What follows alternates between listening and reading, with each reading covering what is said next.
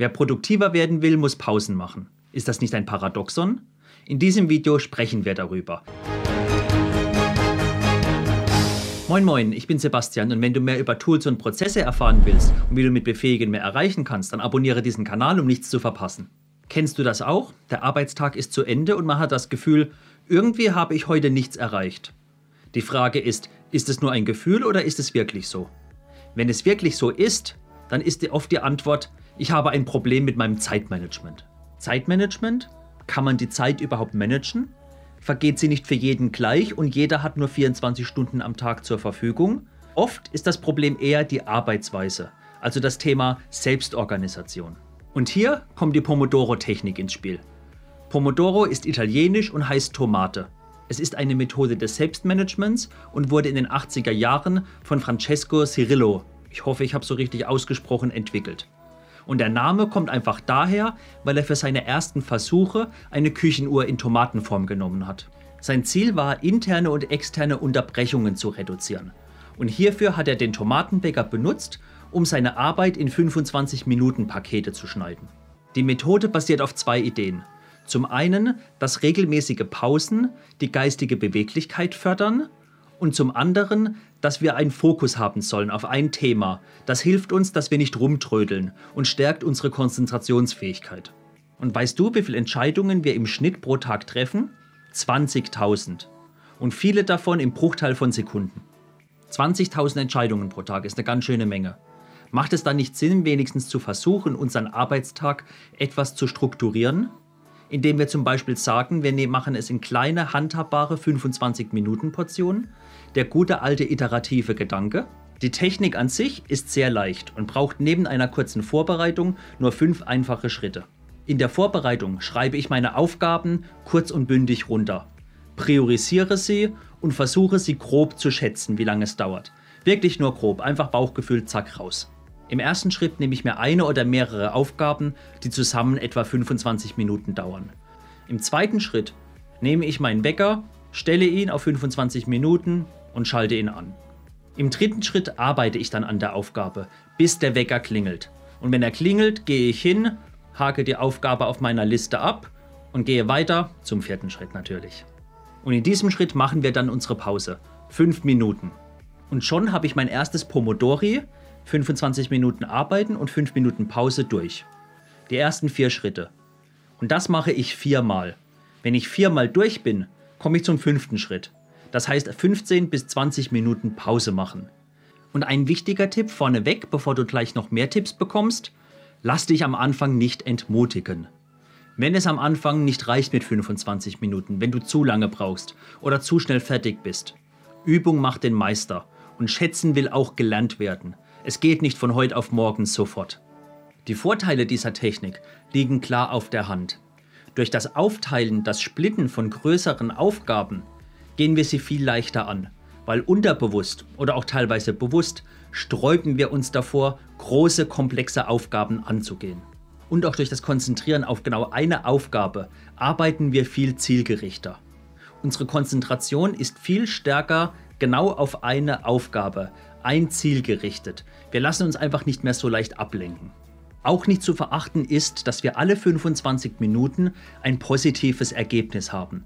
Wir können etwas abhaken. Wir sind einen Schritt weiter. Und der letzte Vorteil, es wirkt sich auch positiv auf uns selbst, auf unsere Work-Life-Balance aus.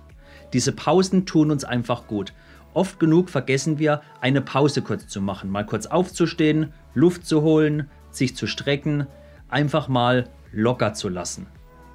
Wenn du mehr über das Thema Work-Life-Balance wissen willst, schau dir unbedingt mein anderes Video darüber an. Das hilft dir garantiert. Aber es gibt auch ein paar wenige Nachteile. Der größte Nachteil und auch die größte Herausforderung ist, wie gehe ich mit Unterbrechungen um? Was passiert, wenn mir was dazwischen kommt? Wenn mich jemand ablenkt?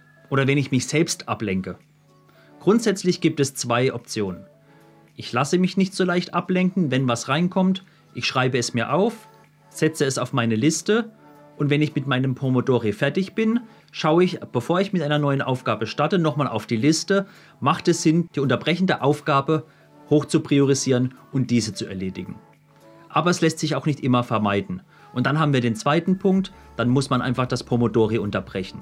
Das große Problem ist, man kommt aus seinem Rhythmus raus.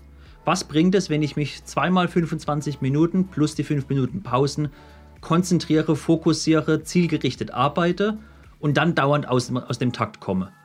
Das macht einen Rhythmus völlig verrückt. Und dieser Rhythmus stellt den zweiten Nachteil dar. Die Pomodoro-Technik wird oft als sehr unflexibel gesehen, weil alles in die gleichen Zeiteinheiten geteilt werden soll. Immer 25 Minuten. Und teilweise muss ich mich verbiegen oder anstrengen, es passend zu machen. Das kann sehr unflexibel machen, indem man immer auf diese 25 Minuten fixiert ist. Aber ich finde, die Vorteile überwiegen die Nachteile bei weitem. Und es kann nichts schaden und ich kann es dir nur empfehlen, probier es mal für dich aus. Und nun kommen wir zu den restlichen versprochenen Tipps. Das Thema Wecker. Nimm, was funktioniert. Sei es eine App am Handy, es gibt viele Pomodoro-Apps, stelle einfach einen Timer an, am Handy, nimm einen Küchenwecker, irgendwas, stell dir an deiner Uhr einen Wecker. Es gibt auch Websites, wo Timer haben und dann einen Ton spielen. Nimm aber nicht einfach nur eine Uhr und sag, 10 Uhr bis 10.25 Uhr arbeite ich daran, weil dann schaust du immer wieder auf die Uhr. Und das sollst du nicht. Du sollst dich konzentrieren auf deine Aufgabe, bis es irgendwas klingelt. Ich habe in der Beschreibung mal einen Link reingepackt für einen 0815 Standardwecker bei Amazon. Der funktioniert einwandfrei, kostet nicht viel und du kannst ihn auch für dein Frühstücksei verwenden. Was will man mehr? Und auch wenn du damit anfängst, Pomodoro anzuwenden für dich, übertreib es nicht. Fang nicht an, deinen ganzen Tag komplett gleich durchzuplanen am ersten Tag. Versuche erstmal eine Session, eine Pomodori. Dann steigere es vielleicht zu drei oder vier Pomodori und mach gleich eine große Pause danach. Und wenn du merkst, du strauchelst noch damit, geh es langsam an.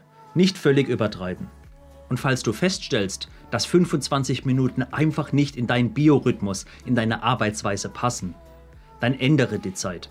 Vielleicht passen 55 Minuten und 10 Minuten Pause besser zu dir.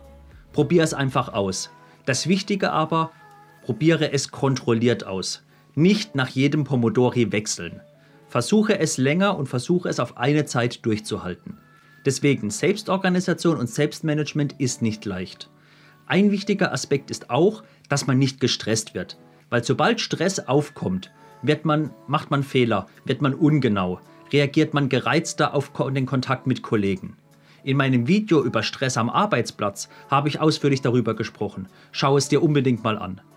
Und wenn dir mein Video gefallen hat, dann würde ich mich freuen, wenn du mir einen Daumen nach oben gibst und abonniere meinen Kanal, damit du nichts über Tools und Prozesse verpasst.